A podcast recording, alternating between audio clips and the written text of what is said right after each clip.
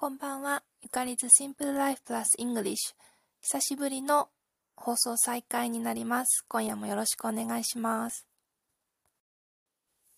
はい。えっと、今年の5月ですね。えっと、6、7、8、9、10、11、ちょうど半年前に、ちょっと、あの、宅建の勉強をしたいので、一旦、ポッドキャストお休みしますって言って、あの、ずっと放置してたんですけども、すいません。あの、結構ね、過去回聞いてくださった方とかもいて、あ、待ってていただけているのかもしれないと思って、あの、復帰してみました。今日はですね、えっと、その、お休みするきっかけになった宅建のお話からまずしていこうと思います。宅建はですね、あの10月の15だったかな ?10 月の15の日曜日ですね。に、あの、ちゃんと受けてきまして、で、これあの、合格者しか結果届かない、まあ、来月とかかな、届かないんですけど、あの、まあ、あの、自己採点できるんで、自己採点したら、えっと、まあ、半分取れてたっていう感じですね。50点満点中25点みたいな えっと、7割取らないとダメなので、あの、私の元には合格証書は来ないんですけど、一応あの、なんていうかな、ユーキャンを取って、テキストは、まあ、ざっとですけど、全部、まあ、こなしたっていうか、まあ、読み飛ばしたとこもありつつ、あの、課題がですね、1個しかなかったので、あの、普通の宅建のレギュラーコースだと何回もあの途中途中で課題出さなきゃいけなくて、それを合格していかないといけないんですけど、私の場合は、あの、短期集中コースを取ったので、もう勉強はもう自分でやってくださいと。で、最終的に出す、あの、模擬テストみたいなやつを2回までは出していいので、2回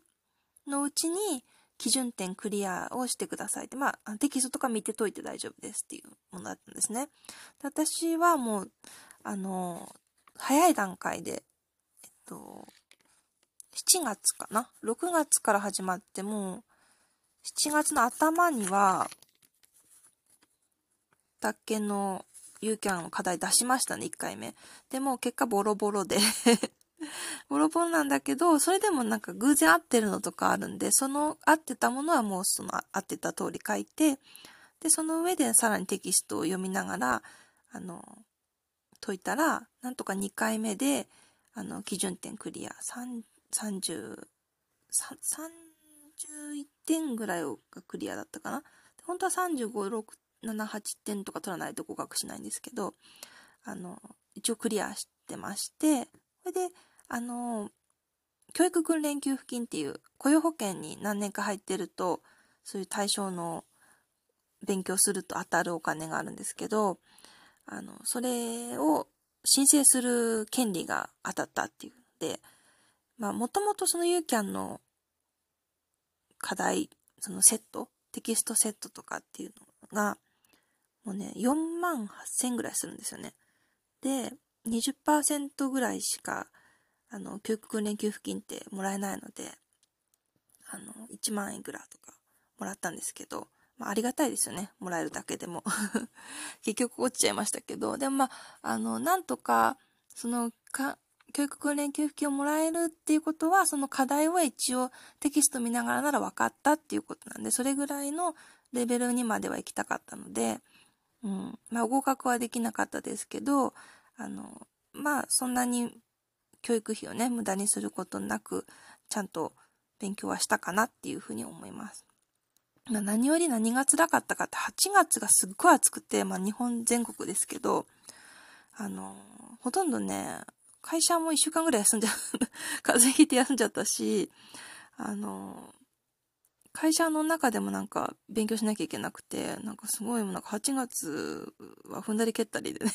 なんかそ、そこはもう8月諦めたんですよね、宅建の勉強するの。ちょっともう、生きる、生きながら会えることを優先しようと思って、なんか 暑さに生命の危機を覚えて、で、8月やらなくて、9月はちょっとやり出して、みたいな感じで、まあ勉強量足りなかったかなとは思うんですけど、うん。でも、あの、だいぶ、あの、基本的なとこは分かったつもりなので、今後、あの、父とね、話をしていくときに、不動産の話していくときに役立ちたいなと思っております。なので、もしね、あの、半年も、ポッドキャスト休んで、待ちくたびれたわって思ってくださってる方いたら、あの、すいません。あんまり勉強しなかったですけど、落ちましたけど、あの、戻ってまいりましたので、これからもよろしくお願いします。あとね、もう一つお話ししようかなと思ってたのが、ブログで、あのあもうすぐポッドキャスト撮ろうと思うんでそこで話しますって言ってたあの映画の福田村事件のことなんですけどあのまず福田村事件って私知らなくってでもなんかツイッターとかですっごいよく出てくるんであのそれは何だろうと思ったらそのえっと関東大震災かな？で、えっと、100年前に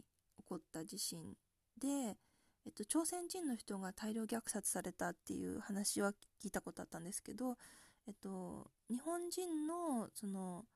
お薬を売りに来てた行商のちょっと方言をしゃべる人たちがあの朝鮮人のその虐殺の時に朝鮮人と間違われて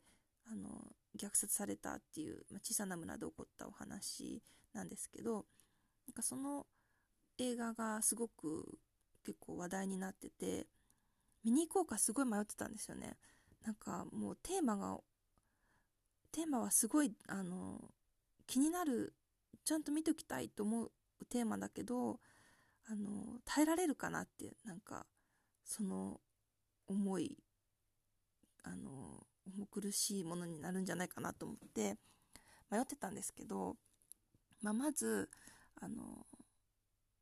水道橋博士が出てるっていうことであの復帰されたっていうお話を、まあ、病気で復帰お休みしたの復帰されたっていう話を聞いてて嬉しかったっていうのもあるんですけどあの、まあ、映画自体はその病気する直前の時の水道橋博士が出てるんですけど、えっと、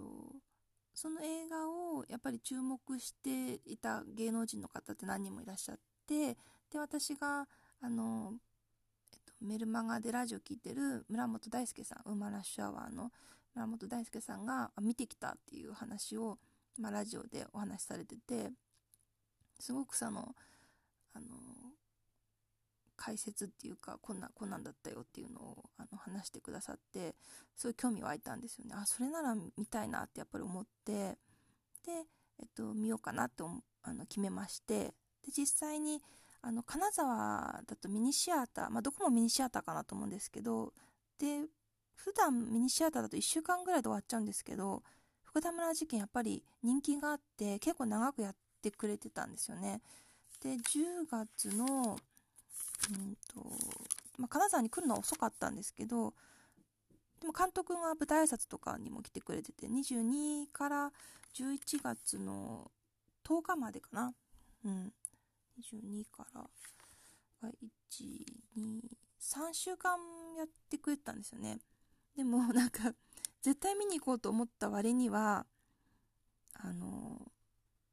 なんだろう、その、宅建受けた後だったんで、ちょっとやらなきゃいけないことを病院行ったりとか、結構溜まってて、それ行ったり、なんかその村本さんに会いに広島行ったり、なんか あの、無謀な、ね、なんか、突然の長旅とかをね あの3連休に入れてみたりしたんでなんかなかなか映画行けなくてで結局10日に終わるのにその前日の9日にあの仕事を半日休み取って病院通院のために休み取ったんですけど通院をそこ終わらせて あもう大丈夫ですみたいなあの体調体調変わりないですみたいな感じで終わらしてですぐあの映画館に走ったっていうね走ったっていうかあの映画館なんかもうチケット取れないかもって聞いてたんですぐ買って。でまあもう終わり時だったからかチケット早く行ったんですごいい席取れたんですけどいい席っていうかあの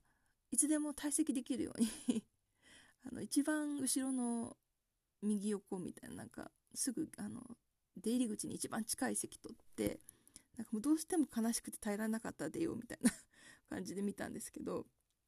でもお客さんやっぱりだいぶ入ってましたね。最後から2日目なのに。うん。で、ま、見て、どうだったって言われると、あの、ブログにも書けなかった。なん、なんて書いてるかなと思ったんですけど、まず、あの、見れてよかったなと思って、あの、見れないかもと思ってたから、あの、辛すぎて。だけど、あの、ちゃんとエンターテインメントとして、あの、映画として見、見て、あの、面白いと思える、あの、要素が結構たくさんあったし、あの、その中で歴史的な出来事が、あの、に基づいていろんなフィクションとかも入れながら、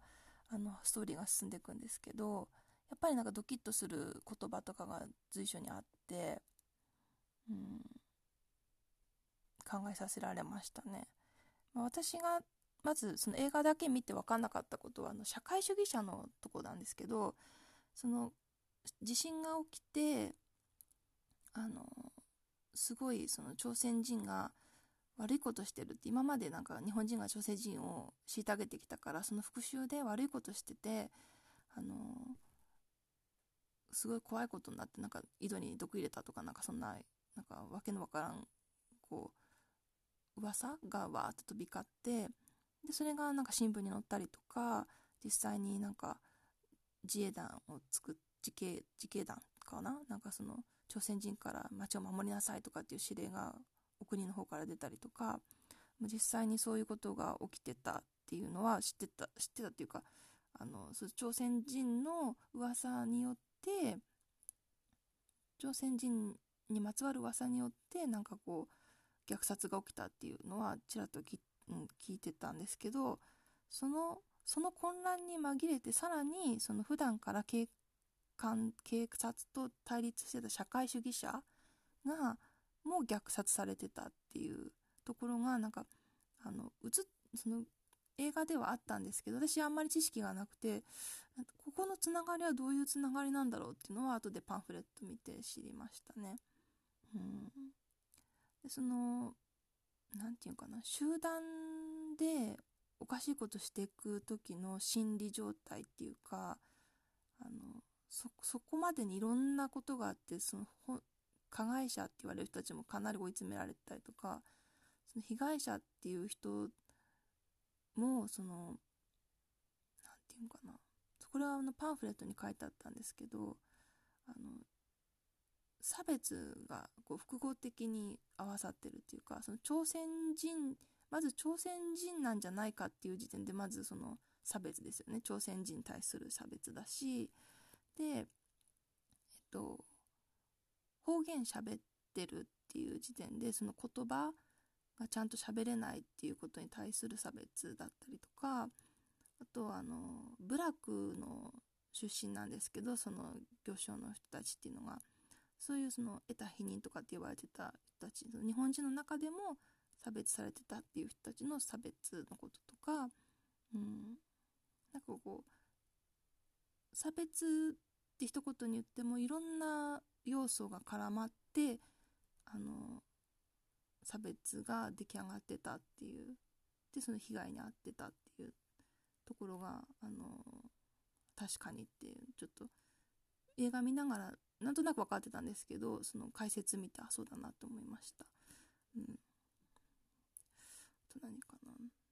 なんかねその一番心に残ったのは結構みんなもおっしゃってたと思うんですけどあの結局その福田村事件の最後の方であこれすごい完全に今言っててネタバレだなと思ったんですけどごめんなさいネタバレします。あの今更なんですけどごめんなさい。あのその行商のあの親方みたいなのを瑛太さんっていうね役者さんがやってるんですけどそのみんながいやこの人はこの人たちは朝鮮人なのか朝鮮人じゃないのかっていうことですごく揉めるんですけどあの朝鮮人じゃなかったら日本人殺すことになるんだぞみたいな話になってそれはダメだよねみたいな話になってるんですけどいや待ってと。あのまず朝鮮人だったら殺していいんかっていうことを瑛太さんがバンと言ってで、まあ、その言葉きっかけであのきっかけっていうかその言葉を最後に瑛太さん亡くなるんですけどあのそうなんですよね。なんかその国籍が違ってその国籍の違いだけで悪い人いい人っていうのは決められないしでましてその殺していいかなんていうとこまで行ってしまうその究極の心理状態っていうか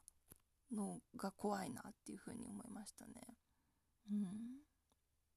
なかなかね、ちょっと私の勉強不足だったり、その映画は普段、そのあんまり、どうかな。なんかね、福祉関係の映画とかは結構見るんですけど、あの歴史のちょっと戦争映画とか見なきゃなと思うんですけど、やっぱ辛くてあんま見ないくって なんかこう、ちょっとうまく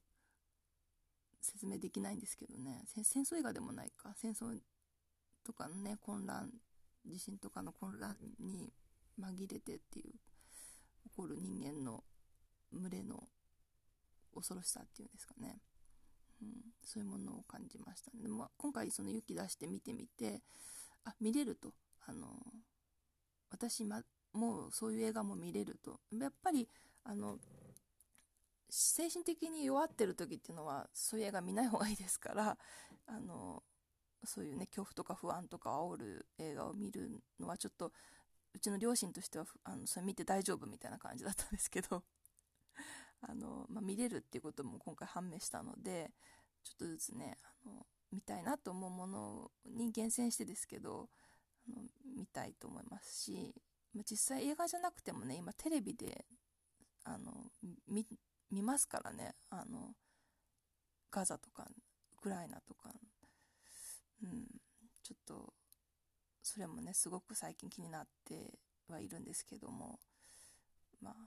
まあ、広島もねちょっと行ってきた、まあ、その話したらどんどん長くなってしまう。ですけどあの原爆資料館行ってきましたし、うん、なんかねあのお祈りするとこあるんですよね。原爆資料館の手前の方かななんか。あのお線香を立ててでそこに書いてあるのがあの安らかに眠ってください。過ちは繰り返しませんからって書いてあるんですけどそれ多分子供の頃見た時はそうだなと思思ったっていうかなんかスルーしてたと思うんですけど今見るとねなんか完全に繰り返してるなっていうなんか人間繰り返すなっていうのをやっぱりなんか思ったし実際に戦争を経験してる方ともお会いできてでね被爆されたっていう話も聞いたんですけどあのね被爆された女性って聞くとなんか自分の中では結構こう重いイメージがあってで質問ありますかって言われたんで質問したんですけど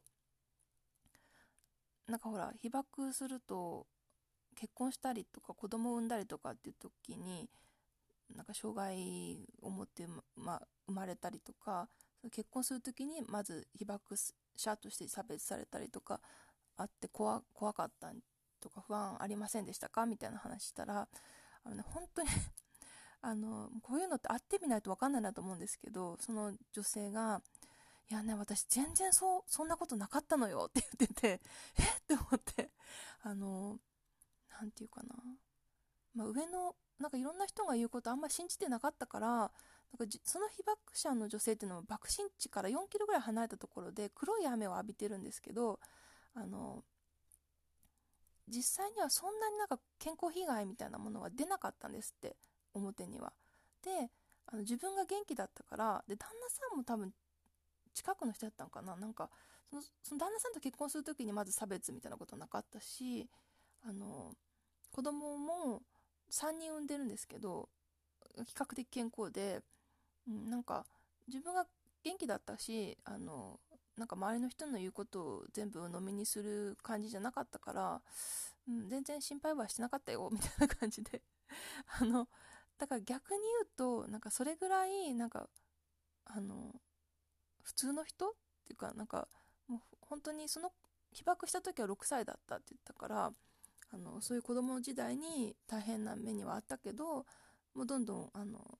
成長していって普通に好きな人好きな人っていうか、まあ、ご縁があったのかな。あの旦那さんと出会って結婚して子供を産みたいなと思って産んで育ったのよみたいな。あのそういう人が当たり前にこう生活があってそういう中でそういう恐ろしいことが起こったんだっていうのがなんか逆になんかこう怖いなっていうかあの歴史としてなんか怖いものとして覚えてるんじゃなくてあ本当にこの目の前にいるあのやさ優しくてこう前向きな、まあ、おばあちゃんなんですけどがあのこう恐ろしい目にあったっていうのを経験談としてやっぱり伝えたいって思ってるのはいや戦争はやっぱりしたらいかんっていうのをあの伝えに来たんややったっていうのをやっぱ最後言ってくれて、うん、だからその暗くて恐ろしくてあの悲劇的なことをずっと述べ伝えてるんじゃなくてその人はその人のストーリーを伝えてくれてたっていうのがすごくあの良かったっていうか響きましたね。うん、であの原爆資料館も何年か前に新しくなっててその昔みたいにその写真を飾るともうあのちょっと見見られないような写真しか多分残あの見れる写真はあるんですけど見られない写真もあるからそれを絵で表現してたのが多分昔だったんですけどそれも残ったんですけどどっちかっていうとその個人の子供とかあの亡くなった人にスポット当ててあのその子たちの遺留品とかをあの、まあ、ボロボロになってるんですけどその被爆の衝撃とかで。そういうのを飾ってあったんであのよりなんかこう身近に感じるその被爆原爆体験っていうのが身近に感じるようになってたかなと思いますね。うん、なんかあの映画の話から広島の話になってしまって 長くなってしまったんですけど一旦あの今日の話はここまでで次あの英語のワンポイントレッスンに行きます。はい。では今日の英語はターゲット1900からです。えー、ウォーフェア戦争行為闘争ですねウォー WAR で war で fair FARE で warfare で戦争行為、まあ、戦争状態みたいな感じですね、えー、例文いきますまず意味から現代の戦争の恐ろしい傾向は人々の人間性を奪い去ることである。うん。そうですね。The horrific tendency of modern warfare is to take away people's humanity. The horrific tendency of modern warfare is to take away people's humanity です。えっと、最初の The horrific tendency っていうのが主語ですね。で、of modern warfare っていうのが就職してるっていうかね、主語。で、is が動詞で、to take away っていうのが、あの、不定詞のあの名詞的用法。奪い去ることだ。奪い去ることっていうことですね。で、何をっていうと、people's humanity。人間性を奪い去ることですという文章になります。まあね、本当に昨今感じていることですけどもね。うん。まあその英英語もどこ、どこまで、ね、英検1級ちょっと無理だった。ちょっと受けてみてもこれちょっと難しいなっていう感じだったんで、ちょっとターゲットに戻ってみましたけども。まあね、でも、あの、おかげさまで、あの 勉強してたおかげさまでなんか英語を使う機会とかもちょこちょこあって、よかったかなと。で、最近旅行するとやっぱり海外の方多くて、やっぱ広島にね、やっぱり海外の方いっぱい来てくださってて、あの、一生懸命あの、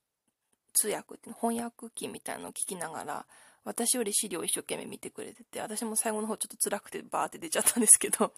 あの、うん、なんだろうね、なんかその福田村事件でも思ったけど、なんか言葉ってなんか道具なんだけど、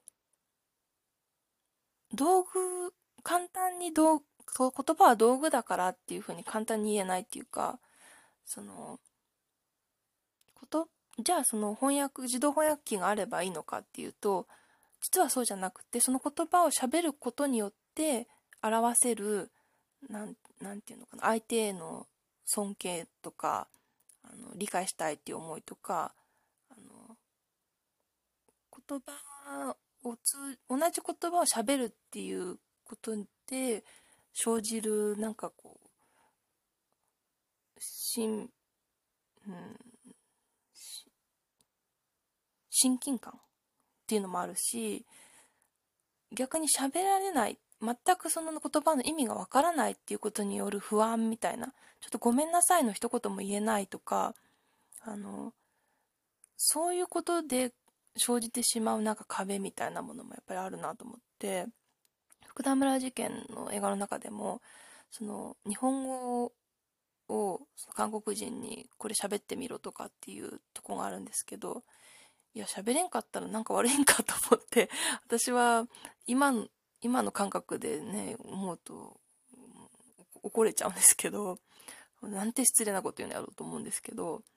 うん、なんか本当言葉の力っていうのはやっぱり感じることはありますね。だからその正しい言葉を完璧にしゃべるっていうことだけじゃなくて相手の言葉を勉強するとか相手の言葉が理解できるとかあの言葉には違いがあるっていうこととかその言葉の背景にある文化とかそういうものをちゃんと汲み取った上で話すとかなんかそういうことってやっぱり最近ずっと日本にいたいたしもう県内の石川県の中にもずっといたからあんまり意識しなかったんですけど最近ちょっと外に出て海外の方とかあの県外の方とかとお話しする方言とかねも聞いたりとかする中でやっぱり言葉ってなんか面白いっていうか道具だ簡単に道具だからなんかその言葉がで何したいか若い時は言葉ができることにそんなにすごいと思ってなくてあのそれを使って何をしたいかっていうその言葉使ってどこに行って何したいかっていうところが大事なんじゃないかなと思ったけどいやそもそもその言葉を勉強するとか言葉の重要性を理解できるっていうこともやっぱりすごいことなんじゃないかなって思いましたね。うん、ということで、えっと、月1回を目指して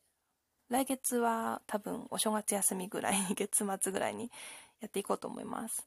えー、ちょっとね半年ぶりだったんで長くなってしまいましたけども今日はここで終わります。また来月よろしくお願いします。ブログも読んでくださってありがとうございます。ゆかりでした。バイバイ。